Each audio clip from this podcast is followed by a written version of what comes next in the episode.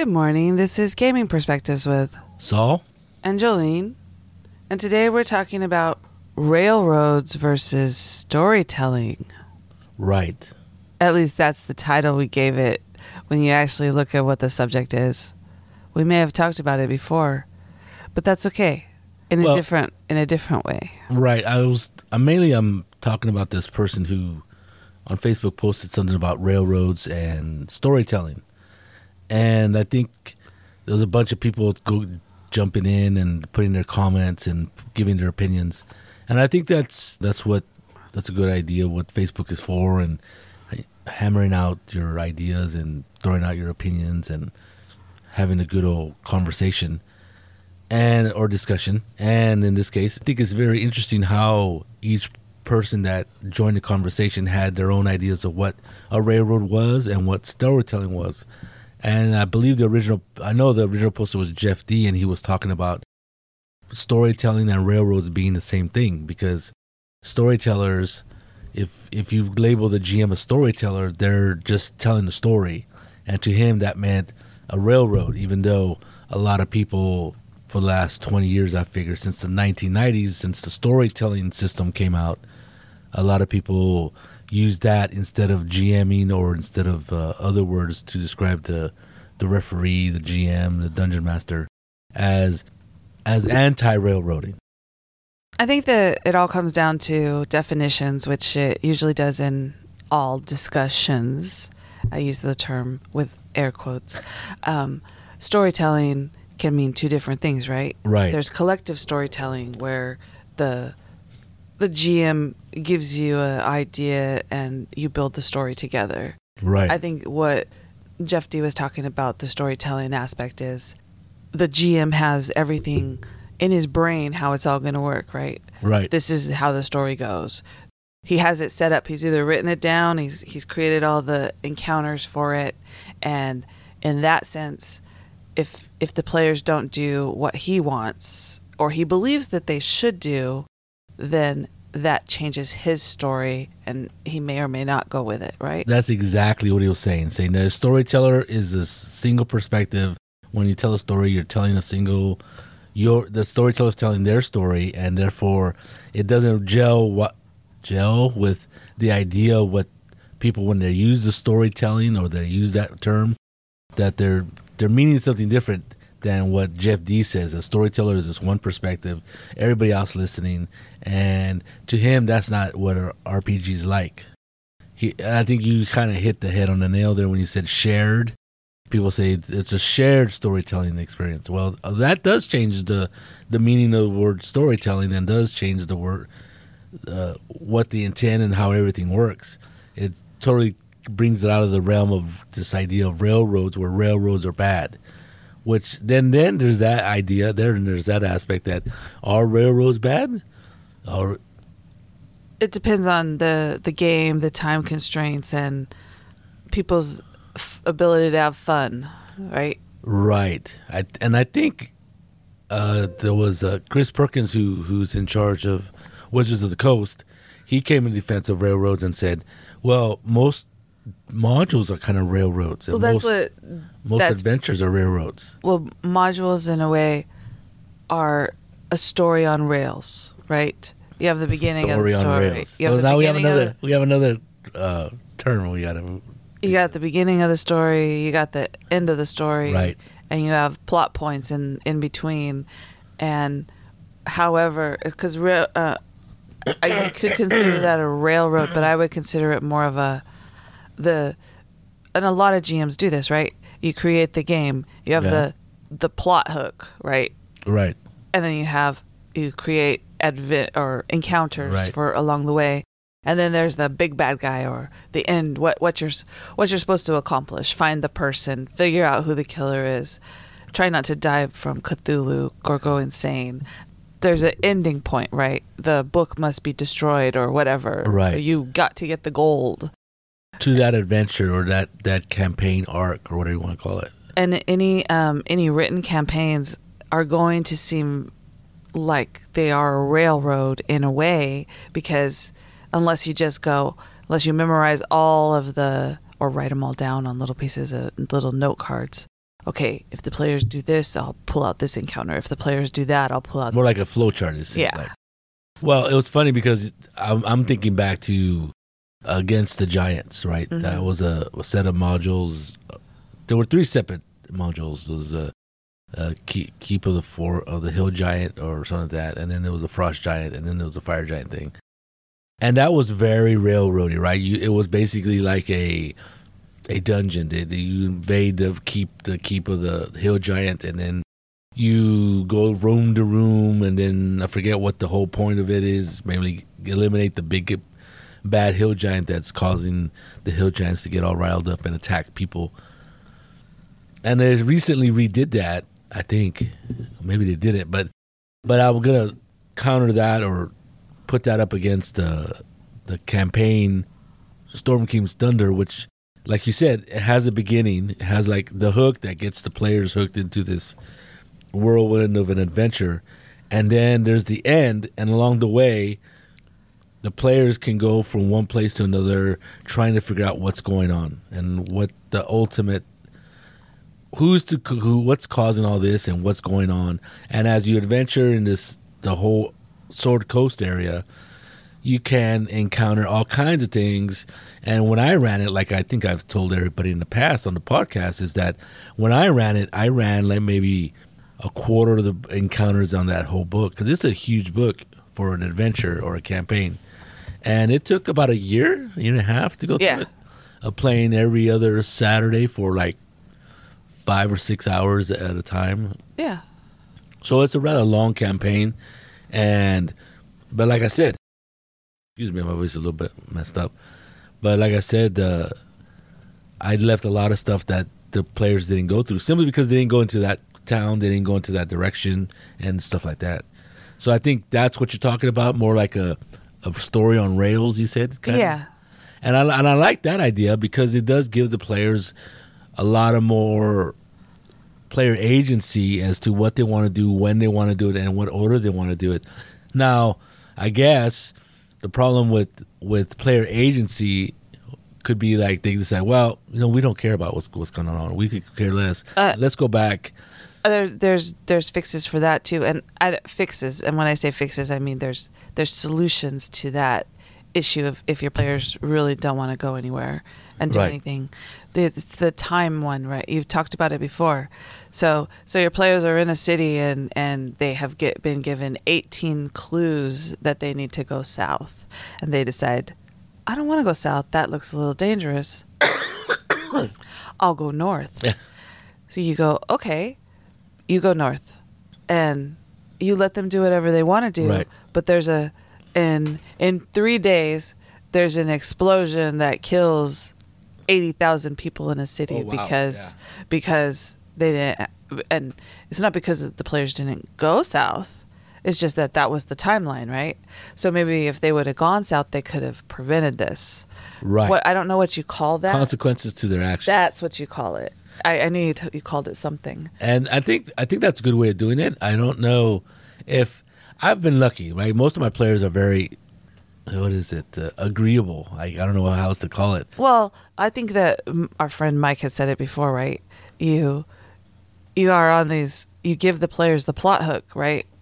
You're sitting there with these guys who have been playing D and D or whatever game you're playing. They've been role playing for what, thirty-five, forty years, yeah. depending on how old they are, and they've been doing it a lot. So. You have to, there's that moment where you choose, okay, this is the adventure that he wants to take us on. I'm going to suspend my doubts, my disbelief, my everything, and I'm just going to buy into it, because if I don't buy into it, then we're not going to get started. Right? Right. There's no adventure. There's no adventure. Right. And then I think along along those, all, the, all that we're talking about so far, there's this idea of the open world, right? Yes. And uh, a West Marches campaign.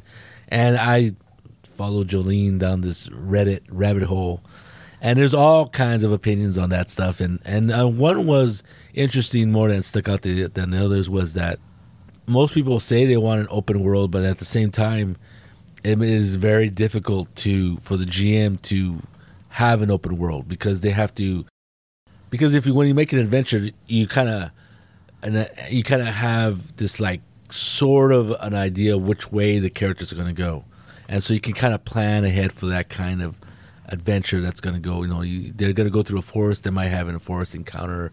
If they go that direction, most likely they will go through the forest or whatever, and stuff like that. And then, but when it's open box, there's, they can go any direction. There's no plot other than the, what the players want to do, and so the the G M, the referee, the storyteller, whatever you want to call them, has to have an idea of what's everywhere in the world.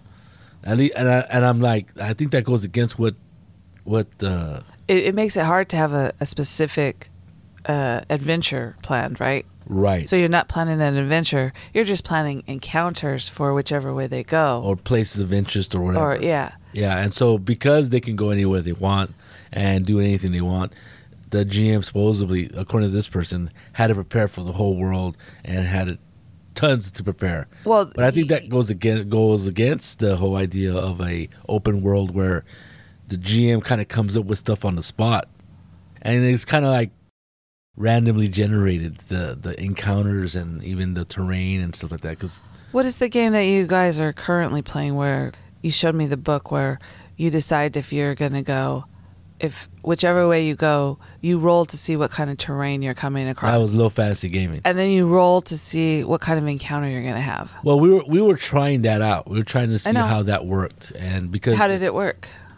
I think I I honestly I didn't do that. I didn't randomly determine stuff. I go I, I need I need large grasslands for what the the world or the encounter or my my portion of it my is my portion of this world. Well, what we did is we have this central world or the central area, and then everybody has like a quarter from that central area going outwards. We kind of limited ourselves to the area that we were using, and we had this shared idea of of uh, this this kingdom in the middle that was saved from this, this calamity that happened across the world, where they're, they're just coming out of this uh, self-imposed or imposed uh, you know they were you know they were like blocked from going out anywhere else, and then uh, this mist f- goes away, and then we start exploring the world around us, and each of us G Ms, it was four of us luckily, has a quarter of this jutting out from this central area. Now I, I know Mike was really into generating stuff randomly as he went. I don't know if Felipe did the same thing. He might have. I didn't do that, and I'm not sure Jim did that, uh, but but I thought it was interesting. I thought it was it it, it really I think would really make you, the G M, have to be on your toes and just like roll with the punches. And so that's what they were, that's what Mike and Felipe were really trying to experience, whether that would be a workable, viable way of running the game, of everything random. You guys do some weird stuff. Well, we, we were trying out that West Marches idea, right? That I know, I know. I'm just saying that you, you get the idea in your head, and then you, you have the platform and the willing participants to go ahead and, and try it. Right? right, yeah. Where it depends on the kind of, of players you play with. Some players, down the the Reddit rabbit hole, as Saul calls it, this one guy said, my players won't do that. They like they specifically look at me, and they look at all the, the, the clues that are given out, and they want to choose the one that they think I want them to go with. They won't oh. do anything randomly, right? They, they're looking to me to see if that's the way I want them to go. And then he goes, one of the players who kind of leads the group, he decides which way I want them to go. And he, because he figures that's what I would do, right? Right. So they've obviously been playing together for a while. Right. And, but he says they don't really like try to explore different avenues. They just want to try to go where they think I'm trying to funnel them to. Well, I mean, that's them being really nice, right? They don't want to go somewhere that's going to, where the G M hasn't planned on going. And I think that's that's players being trained to play that way, because right. that's the way most most games go, right? There's, here's the adventure. If we don't go that direction, or we don't take that quest, we don't play, right? We don't, we go home and pick up our cheese or something. But But when when they're what is it when they're that is their method of play. That's how they've always played. When you present them with all these ideas, oh, you can go anywhere you want. They're like, hmm. what does what, he mean? where, where do you want us to go? Where do you really want us to go? And then they're like, you go anywhere you want. No. And they're like, yeah, I can see that. Them thinking about it going, well, it's a trick somewhere. And there's obviously a place he wants us to go. You know, and, I, and I understand that as a player who, who has played that way for a long time. Um, I'm going to try to make it easy for the G M to start the adventure start the adventure out. And play the game that he has planned, or she has planned, they have planned. And I think that that's just the way we've been conditioned to play games. I think younger people or people who have never played R P Gs and played newer games, may, they may not have that kind of a uh, condition to play that way. But I think, you know, people can change. People can, we can use other ways. We can play other ways, like you said, play that West Marches game where people go, well, you can go anywhere you want, and this is the way this is the way it's supposed to go. You know, we randomly generate any terrain, we randomly generate places, and then encounters too. I think that's okay if you're if you're comfortable with it. Right. So I think it's okay if you're comfortable with it. What I'm thinking about is, I. I'm not I'm not a big fan of tables. If you've listened to this podcast, you know that they've caused problems for my parties before when I've been one asked dead. to use one, them. One dead horse. One dead horse, and, and it just ruined me forever. But if you're doing this random table encounter thing, right. I'm hoping that in the book or whatever you're using, that when you roll the random encounter, that if you come up with an abominable snowman, that you have the stats there somewhere for, so that G M doesn't have to stop everything to go look look for it in a different book or something, right? Right. I think you're supposed to just like immediately know what. I'm do, supposed right? to know what, what what how many. Well, in Low Fantasy Gaming, it's just there's not that many stats, right? There's not that much stuff to. They don't have a lot of superpowers or. So you just make, make it powers. up as you go. So I think that's what happens is you do make it up as you go along, or. You do, like, the one guy I read, he says he randomly generates the encounters ahead of time. Now, so, see, so then, I could go with that. I could do that, but then... Because Felipe did do that. He, I guess there was an encounter we had, which I didn't know it was totally random, is that we ran against a, uh, a land shark, a bullet. And uh, I didn't know he hadn't planned it. He got this... We're playing online, so we can't see him if he... If he uh, opens a book to see what the stats are and stuff, it, it went off pretty well. And he goes, yeah, that was a totally random. Uh, well, if you're online, you could look up what, what the stats are, right? Yeah, pretty close, pretty pretty quickly. Yeah. Yeah. So I think that does help. And and and, uh, and that might be a topic for for another pod, another episode is uh, electronic aids at the table by... How that might make it seem like if you have a P D F of something that's that's searchable, you type in bullet or land shark and it pops it up, and I go, oh, that's my random encounter. I'll look it up, and you yeah. can play off that way, and the players will never know, or it'll be hard for them to realize that you're this is a random encounter that they you hadn't planned for. Unlike unlike Jolene, who at the last minute prints out all the. the possible monsters and hands them to someone on the table and say, you're running the you're running this bad guy today, and uh which by the way the boys like, because then they won they get to play both ways, right? But they whoever's running it or whoever's looking at the stats and helping me with that one is not allowed to use their their powers to to take it out, right? Their knowledge. And yeah. They're not allowed to tell the other people, and they know that instinctively. Right. Yeah, I saw you doing that, I, and I was a little surprised, but I, I think it worked pretty well. I think I was surprised that, well, it was Ian. If it, I mean that he yeah. was able to keep the yeah, no, he was I mean, bursting at the seams, trying to. He was, but it was it was very exciting for him to yeah. ha- hold the power, right? Right. Of of knowing what and, and rolling for the for the bad guy, but that was a. a technique that I had because there were a lot of, of monsters and I wasn't right. sure which way they were going to go. Well, so yeah. I just printed them all out and said, okay, because you can always use them. Right. Right. And by printing, I mean, I took the book and stuck it onto the, onto the copy machine and copied it so that I could, instead of having to have the, the book tabbed and flip through it, I could just go, okay, here's yeah, the, because you need the stats, yeah, right? I gotcha, to, I gotcha. to run a, yeah. run a bad guy. That's an interesting thing if you're doing it randomly. Yeah. But that's kind of hard sometimes to random do random encounters yes. that way. And I think that's why I didn't do it. I what I did is I took this a adventure that they basically sell for a dollar, and I took the pictures of it. And I'm like, oh, this this looks pretty cool. Some of the ideas in it, I go, ah, no, I don't want that. Some ideas I didn't use.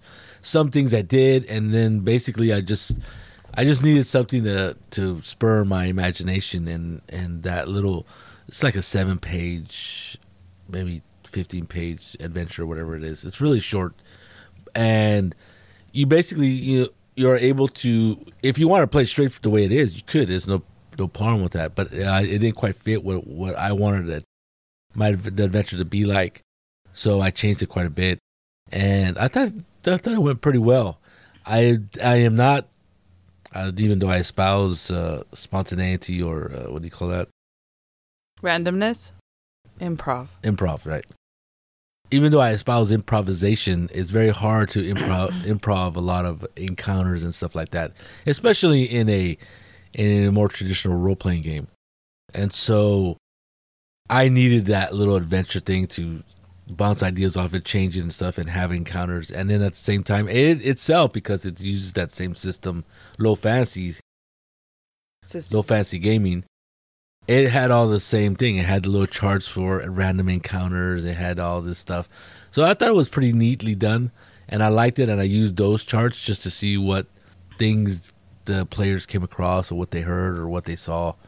And it was very it was very well it was very easy to use that adventure. I think that the, the difference between railroading and this story on rails that we're kind of talking about here, which is kind of what a module is, right? Right. I think the difference is that when a, tr- a G M is truly railroading his players is that there's only one option for them. No matter what they want to do, if they don't hit a certain mark, if they don't talk to a certain person, if they don't go a certain way, nothing is going to happen until they do that. Yeah, yeah. And that is what the railroading, where the railroading comes in, right?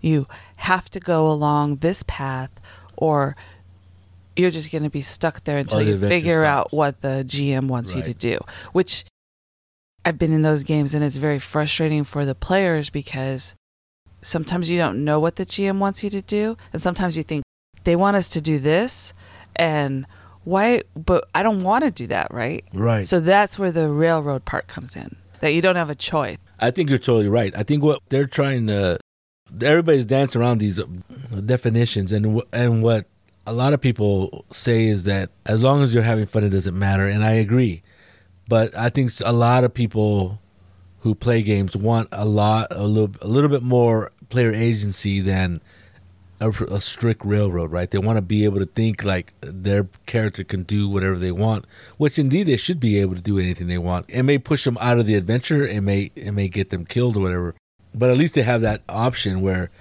the idea of a railroad now, now a real railroad is where, you know, you have to do this, you have to do this in a line, in a certain sequence for the adventure to continue and for you to get to the end of the adventure. I don't think, I think those are pretty much gone. I mean, the only thing I can think of that's anything like that is a dungeon adventure, right? And there's nothing wrong with a dungeon right. adventure. That's a viable adventure to take your players on. And some players love dungeon adventures, right? You know, okay, right. Here's the entrance to the dungeon.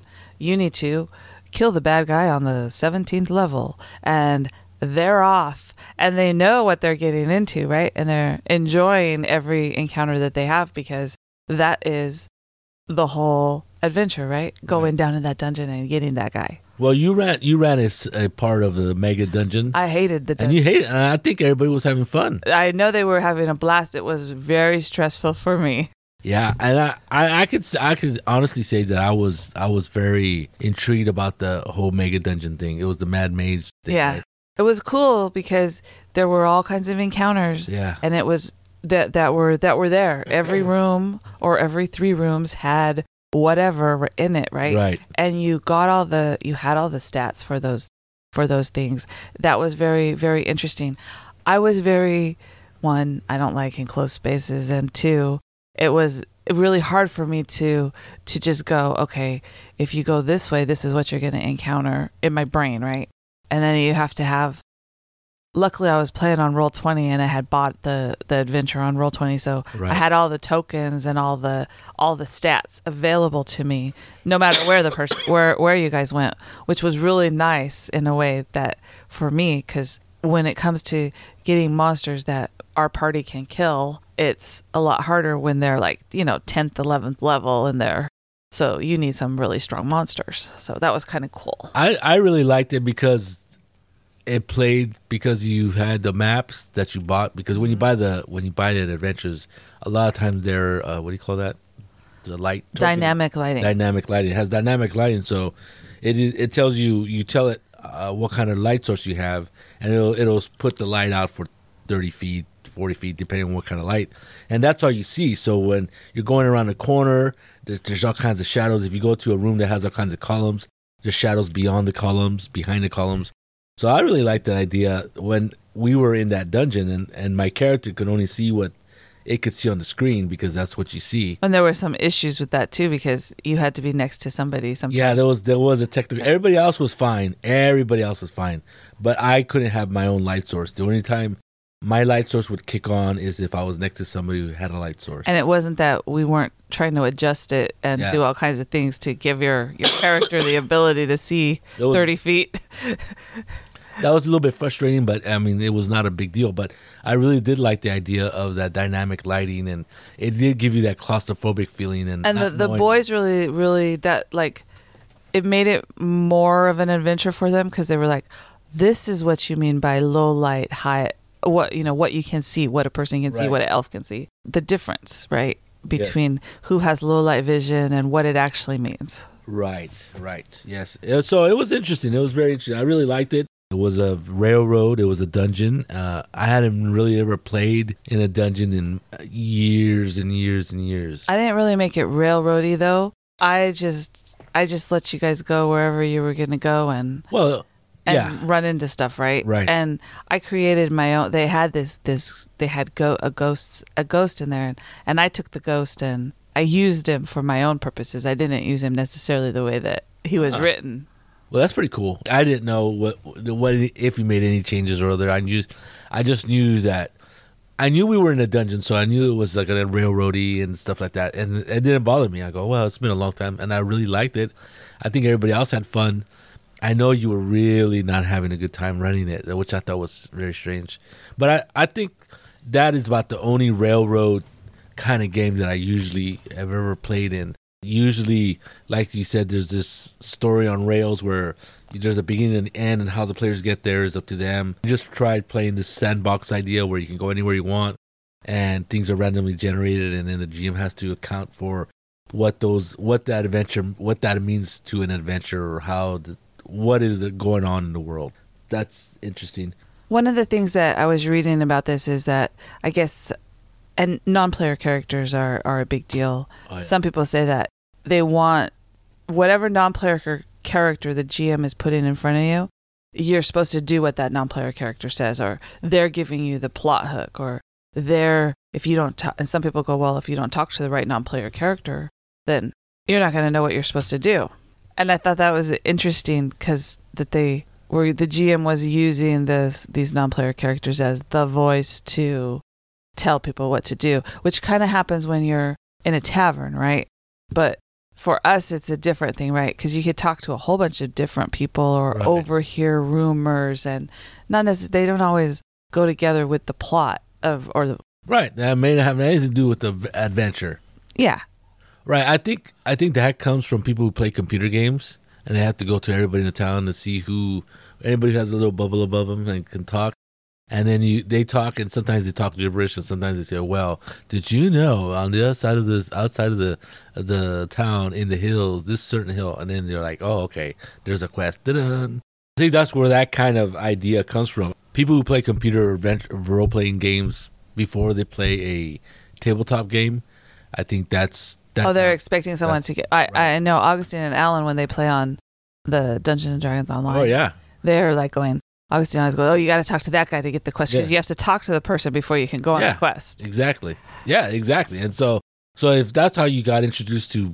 Let's say you play those games first before you play a tabletop role-playing game, then you you are expected to talk to people in town and try to figure out what the adventure is, which is kind of right in a way, but the idea that every non-player character is going to give you information is kind of false, that kind of idea. And sometimes the G M will totally roll, have a role-playing session, or not a session, but a conversation that has nothing to do with the adventure, because that person has no idea about what's going on. Because someone asked someone a question. Right. So I like the idea of storytelling, changing that word storytelling to shared storytelling. That gives you the idea that everybody has input into the game and into the direction that the game is going. Railroad is kind of like nobody wants to play in a railroad. Uh, they don't. People usually don't mind rail uh, story on rails. So I think all the, if you combine all these things together, you can have a very a world or a, a game where the player has a lot of agency. So because if you're in a shared storytelling game and it's a story on rails, then you have input on what the story, how the story plays out, and which direction the story's going to go. I think then before you start the game, session zero, and I'm using air quotes because you don't have to do the session zero. Julian hates. You don't have to actually do the session zero. You can just tell. You can ask questions and stuff before you start. But as long as everybody's on the same page about what is it, what is what they want to do, right?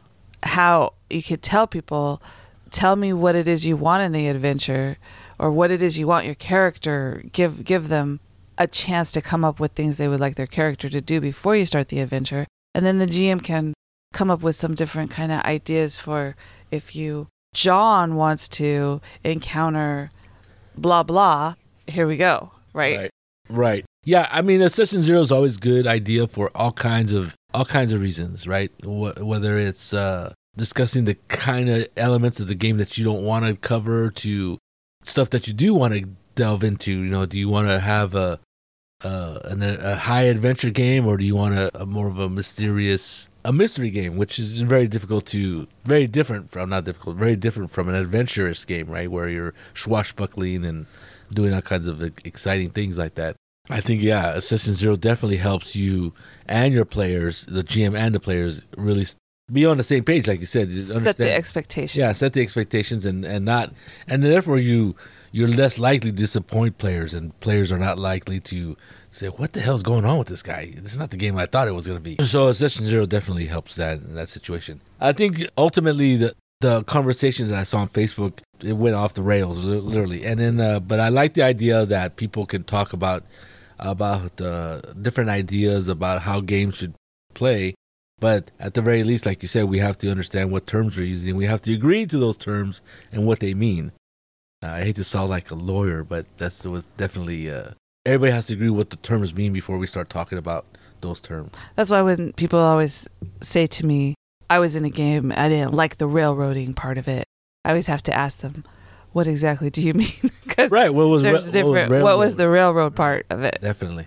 Because I'd like to know what that was, so I never do that to people. But also, what is it that they, they think was, was railroading? Because right. A lot of times, especially if you're doing a module or something, there's certain things that, that you have to kind of put in there to, if you want them to know that, right? Right. What the adventure is. Yeah.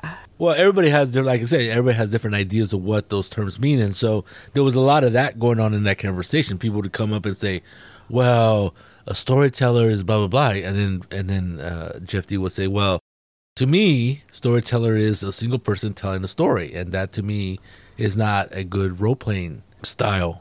And so people came up with shared storytelling, and he goes, okay, well, that makes more sense. And I forget what term that he would like to use, but it did. That doesn't matter. What matters is that people, I think, I thought it was interesting that he had this def, this point of view about the storyteller, and storytelling, it seems like a, you know, everybody says that they use that term to mean more open and more uh, less railroady, and yet to him it was a very railroady type of idea idea well and and I can totally see that that perspective, because if the G M has already written out how the adventure's gonna go, right, from beginning to middle to end, and all of a sudden his players don't do what he wants or she wants, then oh, the G M's going, I don't, they're not seeing it the way that, that I envision it, right? And he's right. Not saying that it is, is going, why are these people not getting what I'm trying to get them to do? Right. They're not following my adventure line. Oh, they're not following the obvious clues. Right. I mean, I think And that's that's where G Ms get yes. get get stuck sometimes. Yes. Is I wanted them to go down this alley and and have this encounter, right? Right. And I I put so much time and effort into this encounter, and they're not even getting close to it. I don't understand why they're not seeing what I want them to do. Right.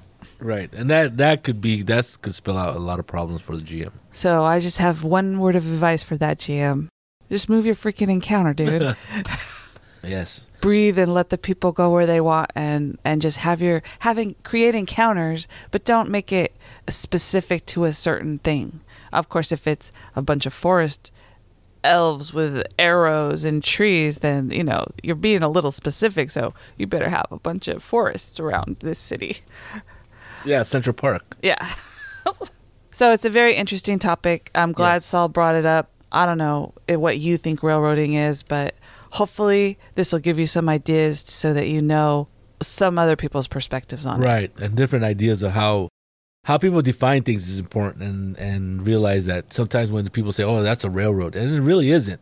It just w- means that that there is an adventure with a beginning and an end, and uh, and the players have to figure out how to get there. Some of the G Ms that we play with, they run modules, right? Right. And if you know they're running a module, then you go, oh, well, I can. See, you have to kind of buy into it, right?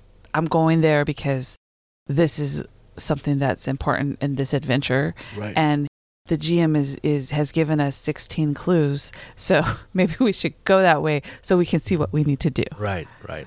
But that comes with just just suspending your okay. This is this is what's going to happen. I can see that we need to do this, so let's just do it, right? Instead of going the other way. That right. Instead of trying to go against what the G M is trying to. I hate to use push on you, but yeah, I think if you want the adventure to keep moving forward, you know that there's a big light pointing in this direction. You should go that direction. Otherwise, it's just going to be frustration, right? Right. And then, and then maybe after the adventure, saying, you know, well, you could discuss. Well, I didn't really like the idea of you pushing us a certain direction. I, I like to have more ability to do what my character wants, and then let, and then you can have a discussion about that, how that is achieved. That's when you have to put your big boy pants on. And yeah, it's tough sometimes to talk about like that. But I think uh, I think it doesn't have to be so confrontational. You could just say, you know what, I, I, I really like the idea of this part of the adventure, but this part I felt like you just like I was forced to do something that maybe my character wouldn't normally do, and you can frame it that way. Or you could say, I just wanted to ask, was this encounter that we had part of the module that we had to get to to right. do something? Because it seemed like you were pushing us that way. Right, right. And I think a lot of people don't like that. They don't want that, uh, well, that kind of... A people don't like to... People never like to confront, and that's basically the word that you have to use, right? I have a question for you, and I was uncomfortable, or I didn't like the way you did this, and, and then you're going, this guy's going to get mad at me. I don't want to do that. Well, I think I think as a G M, and this is a tool that it doesn't matter about what subject we're talking about, is that you can... open up at the end of the game, at the end of the adventure, say, oh, how did it go? And a lot of people say, oh, it went well, blah, blah, blah. And, and they'll act, you know, they'll just be really nice and say, oh, it was a good game. Thank you for running the game. But I think if you ask real questions, right? And it could come, this should probably be a different subject. Because, like, what did you like and what didn't you like? Put it, write it down. And it depends on who you're giving these questions to, because if you don't want to know, don't ask them, okay? I'm just saying. I'm just saying. Well, I think this is the whole point, is to get better at GMing. Yes. Right. And so you have to take criticism as best as you can. And and I've always wanted to do this at conventions. I've always I've always thought about, oh, I want to hear about what they liked and what they, or what they didn't like. And I've asked people, like, oh, what did you guys think of it? And I get that, you know, oh, it was good, good. I had a lot of fun, blah, blah, blah. But that doesn't, you know, I'm like, hmm, okay. That doesn't mean anything right. to me. Right. So I'm thinking, well, maybe, look, you know, just... uh Have a little questionnaire to hand out. Have a little questionnaire and, and hand it out. And then, but I, you know, because I'm always in a rush at the, to get to the convention, I always forget that tidbit of. Well, not only that, after you've been playing for six hours, some people might be a little tired. And, right. And, or I thought about giving them like my, uh, my card and say, you know, email me with these specific questions if you want, blah, blah, blah. Go online and take my survey. There you go. I want to know how I did. Take my Google sheet. I don't know. I don't know what else you can say. Is there anything else you need to add to this? No, I'm good. So there's some ideas for railroading versus stories on rails versus shared storytelling. Good luck. There you go. This is Gaming Perspectives with Saul and Julian.